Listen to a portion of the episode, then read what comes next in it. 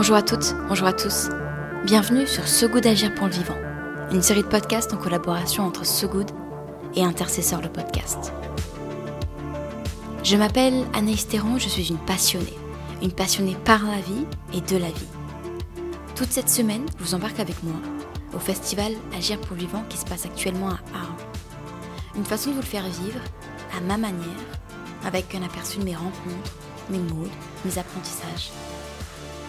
Un épisode différent à chaque fois pour questionner notre rapport aux autres, humains, non humains et plus qu'humains. C'est surtout un avant-goût, avant que vous retrouviez sur So Good Radio les discussions plus personnelles que j'ai eues avec des personnalités franchement incroyables. Je vous souhaite une bonne écoute.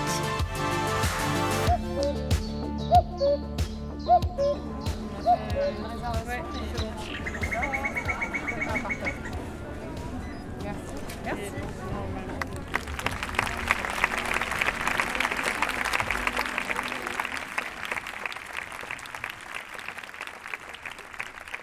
Être en vie, c'est une chose, mais se sentir vivant, c'est bien d'autres choses. Finalement, l'écologie, c'est la question du vivant, c'est de savoir si nous, les êtres humains, on est capable de partager cette planète, si on est capable de rentrer dans des équilibres, de partager l'espace. Et pour moi, c'est la question essentielle qui est au cœur de toutes les autres. C'est-à-dire que si on est capable de résoudre cette question-là, c'est aussi résoudre la question du climat, c'est aussi résoudre la question de, de la disparition des espèces, qui est au moins aussi importante. On en parle quand même encore très peu dans, la, dans les médias. Et pourtant, les scientifiques qu'on a rencontrés nous disaient « mais nous, c'est ça qui nous empêche de dormir ». Nous vivons le, le moment actuel comme un moment euh, des vulnérables.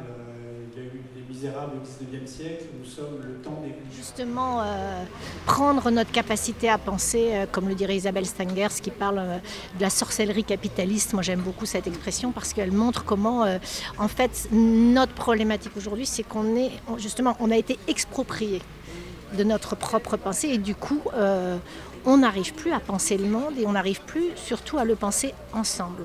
Voilà, donc... Euh, longue conversation euh, que nous avons engagée sur euh, la question de, de notre place, nous humains, aujourd'hui sur cette planète, de notre lien avec euh, le vivant, avec les uns et les autres, et donc de voir comment est-ce que euh, on pouvait euh, repenser euh, l'humanisme.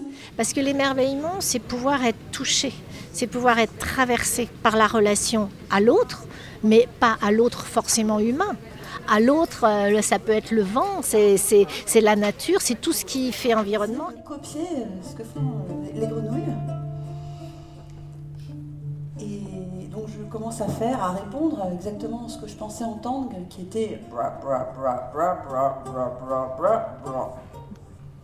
Et là, grand silence, toutes les grenouilles se taisent.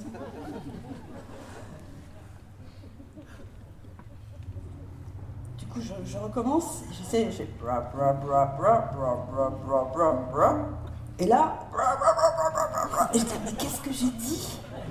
Qu'est-ce que j'ai dit ? Et c'est ça l'émerveillement, c'est être touché. C'est être touché. Et je ne sais jamais ce que j'ai dit. Il y a quelque chose qui s'est passé. Et je, je, je pense à mon petit-fils de deux ans. Qui, quand je lui dis bon, on va aller se promener, euh, dire au revoir à maman, papa, on va, hein, il va dire au revoir bien sûr à tout le monde. À, comme ça. Et puis il passe par le jardin, puis il fait avec sa petite main, il fait un petit signe presque timide pour dire au revoir aux arbres et aux fleurs et aux animaux. Puis après il court dans sa chambre, puis il fait au revoir à ses jouets. Comme ça, euh, c'est, mais c'est complètement merveilleux. Je pense qu'il y a un vrai besoin de s'émerveiller, en fait, de juste ce qui nous entoure, du vivant, mais s'émerveiller donc...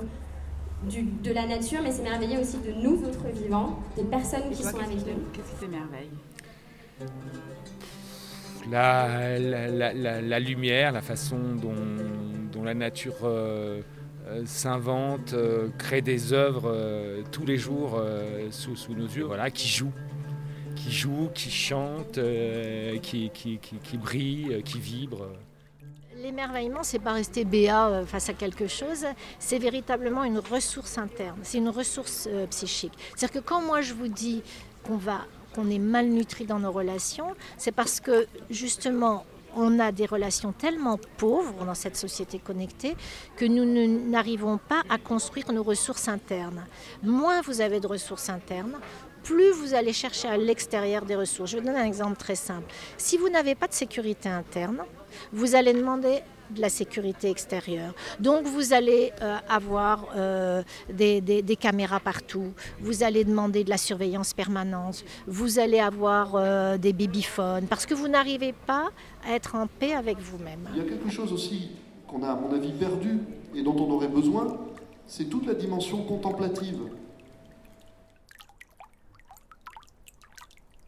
Euh, j'écoute les arbres et les plantes et j'essaie de donner voix aux vivants. C'est un peu comme euh, une forme de petite euh, traduction, tu vois. Voilà.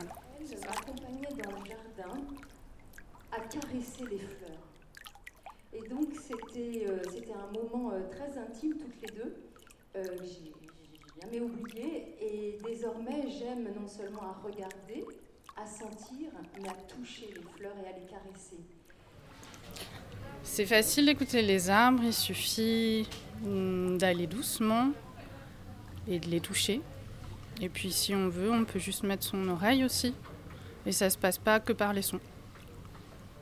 Combien se sont, dans la nature, vraiment arrêtés ? C'est des études aussi qui m'ont incroyablement intér- intéressée quand tu, quand, sur euh, le, le rapport entre le toucher et la pensée. Quand tu touches des sphères ou des objets mous et ronds et de l'eau, ta pensée est fluide et ronde et adaptative et, et cool. Et quand, quand tu fais toucher aux gens des objets durs, carrés, avec des angles saillants, leur pensée se fait rugi, rigide, plus analytique, alors que l'eau, c'est plus analogique, euh, plus analytique sur le dur et le saillant, et plus rigide, et moins créatif, in fine. Et euh, je trouve que c'est assez drôle, de, ce rapport entre le toucher, se laisser toucher, parce qu'il y a ça aussi dans la nature.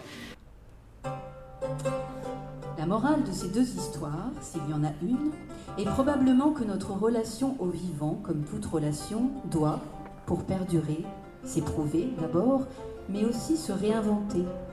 Je dois une fière chandelle à mon père, puisque c'est la peur, souvent, qui inspire le réflexe de tuer, ce qui, au fond, ne nous nuit pas, mais que nous imaginons nuisible, parce que nous redoutons son contact. Pourtant, n'est-ce pas le contact qui permet toute vraie rencontre? Mais il me semble que toucher peut être la dernière étape d'une cohabitation réussie. Faudrait, il faut quand même accepter que ça fait au moins un siècle, mais de fait un siècle et demi, que la biologie en Europe et aux États-Unis ne fait que répéter que les animaux pensent par ont des émotions, et maintenant les plantes, les bactéries, et cetera. Donc on vit dans un contexte culturel qui répète depuis au moins cent cinquante années que la subjectivité n'est pas du tout, mais vraiment du tout, une, quelque chose d'exclusivement humain. Pour tous nos ancêtres, dans toutes les civilisations, la familiarité de la nature, c'était l'opportunité contemplative, méditative, de se mettre à l'écoute de quelque chose de prodigieux, qui n'est pas une chose, justement, qui est un grand vivant, qui nous donne sans arrêt des leçons de générosité, de prodigalité, de cruauté.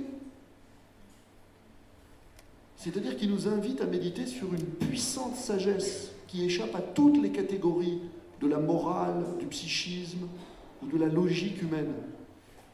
On est en face de quelque chose qui est prodigieux, d'une intelligence qui est absolument prodigieuse. Cette idée de, de, marche, de marcher pour rien, parce que quand on était petite, on disait, et d'ailleurs mes enfants aussi disaient, mais, mais à quoi ça sert de marcher ? Mais en fait, tu vois, il y a plusieurs réponses possibles, mais tu peux pas...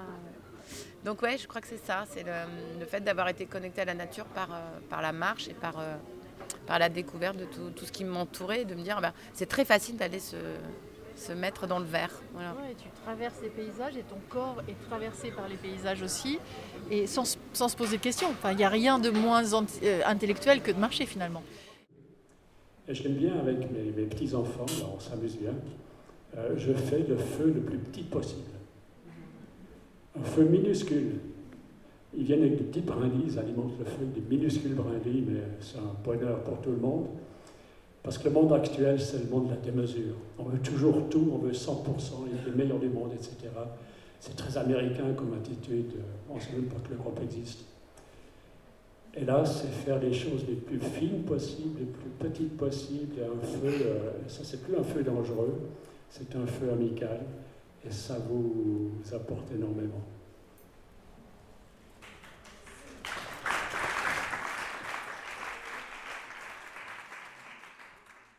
Euh, ouais, moi c'est un de mes coups de cœur, Frédéric Boyer. Donc, ce petit livre s'appelle Peut-être pas immortel qu'il a écrit euh, au moment du décès de sa femme. Quand elle a essayé de sauver un enfant euh, à l'eau. Il sera là euh, demain. Un petit passage. Un petit passage. Bon alors les, les premières lignes. Il y a de très nombreuses. Donc c'est les vies, hein, le titre du poème.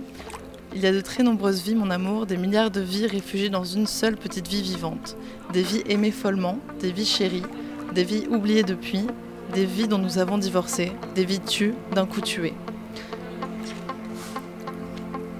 La vie d'une mère ou d'un père, d'une sœur ou d'un frère. Des vies effacées qui réapparaissent par lambeaux dans un cœur déchiré. Il y a des vies que tu oublies à chaque vie qui passe, des vies à vivre à chaque séparation. Il y a de très nombreuses vies que tu ne vis plus, des milliards de vies vivantes, de très nombreuses vies que tu ne vivras jamais. Il y a des vies auxquelles tu ne pardonnes pas et d'autres disparues que tu recherches toute ta vie durant. Une seule petite vie vaudrait toutes les milliards de vies, que la vie n'ira jamais pour vivre, sauver même, sauver une vie une seule. Et ça continue comme ça et c'est magnifique. Merci.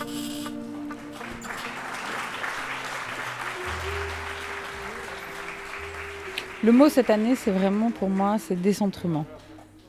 Décentrement, c'est le mot, je pense que j'ai entendu le plus souvent. Enfin, en tout cas, qui a fait, euh, qui, qui a permis de fusionner tout le monde. Ça a vraiment... C'était un point commun, on a, tout le monde a parlé en fait de façon décalée par rapport à là où il, on l'attendait, là où on imagine qu'il aurait pu aller et en fait ça a été un voyage assez intergalactique en fait. Donc euh, décentrement c'est vraiment un mot euh, commun et après euh, je, don, je donnerai le, le mot à, à Valérie Cabane qui parlait euh, où d'un coup on fait écosystème et je crois que là ça a été vraiment euh, quelque chose qui s'est produit. Cette semaine où on a dessiné finalement tous ensemble cet écosystème à venir. Donc c'est très, très, très joyeux. Quand je vais rentrer, je pense que la phrase que j'aimerais diffuser aux gens autour de moi, ce serait euh, « J'ai appris à voir le sujet différemment, mais mon, mon engagement n'en est que plus fort. » On peut dire qu'il y a un avant et un après, même si ce n'est pas fondamentalement euh, deux mondes complètement différents, parce qu'heureusement il y a une continuité dans le monde d'avant et dans le monde d'après, mais euh, je repars quand même avec certaines choses, euh, notamment une vision du sensible, je dirais un peu enrichie. Euh, il y avait une conférence en particulier sur euh, des animistes, euh, et ça permet voilà, de, de déplacer un peu la vision que j'avais du monde et de, de le voir un peu autrement. Et c'est ça, en fait, qui m'intéresse plus que d'acquérir une certaine Avec connaissance. De... C'est plutôt de déplacer un peu le point de la sensibilité. De sensibilité. Euh, je laisserai, disons, plus passer de, dans mes analyses. Je, je laisserai un peu plus de place à l'irrationnel, au fait de penser les choses un peu plus... Euh, de manière moins scientifique.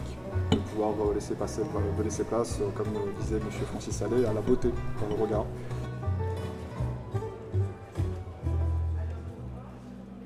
Ce que j'ai, euh, pas forcément appris, mais expérimenté, c'est que c'est vraiment le, une sorte de lâcher prise par rapport à la connaissance. Et, euh, et se dire qu'on est vraiment dans un temps où, en fait, euh, personne n'a de certitude. C'est, déjà t- c'est à la fois très rassurant et très excitant. Parce qu'on voit bien qu'on est dans une matière qui est en train de, de se créer, de s'inventer. Tout le monde a besoin des uns et des autres. Et ça, c'est vraiment très... Très satisfaisant, très, très beau quoi à voir, plus que satisfaisant, c'est très beau. C'est vraiment encore, voilà, c'est l'histoire de. C'est, ça peut paraître un peu, un peu naïf, mais vraiment continuer à regarder et à s'émerveiller du monde qui nous entoure.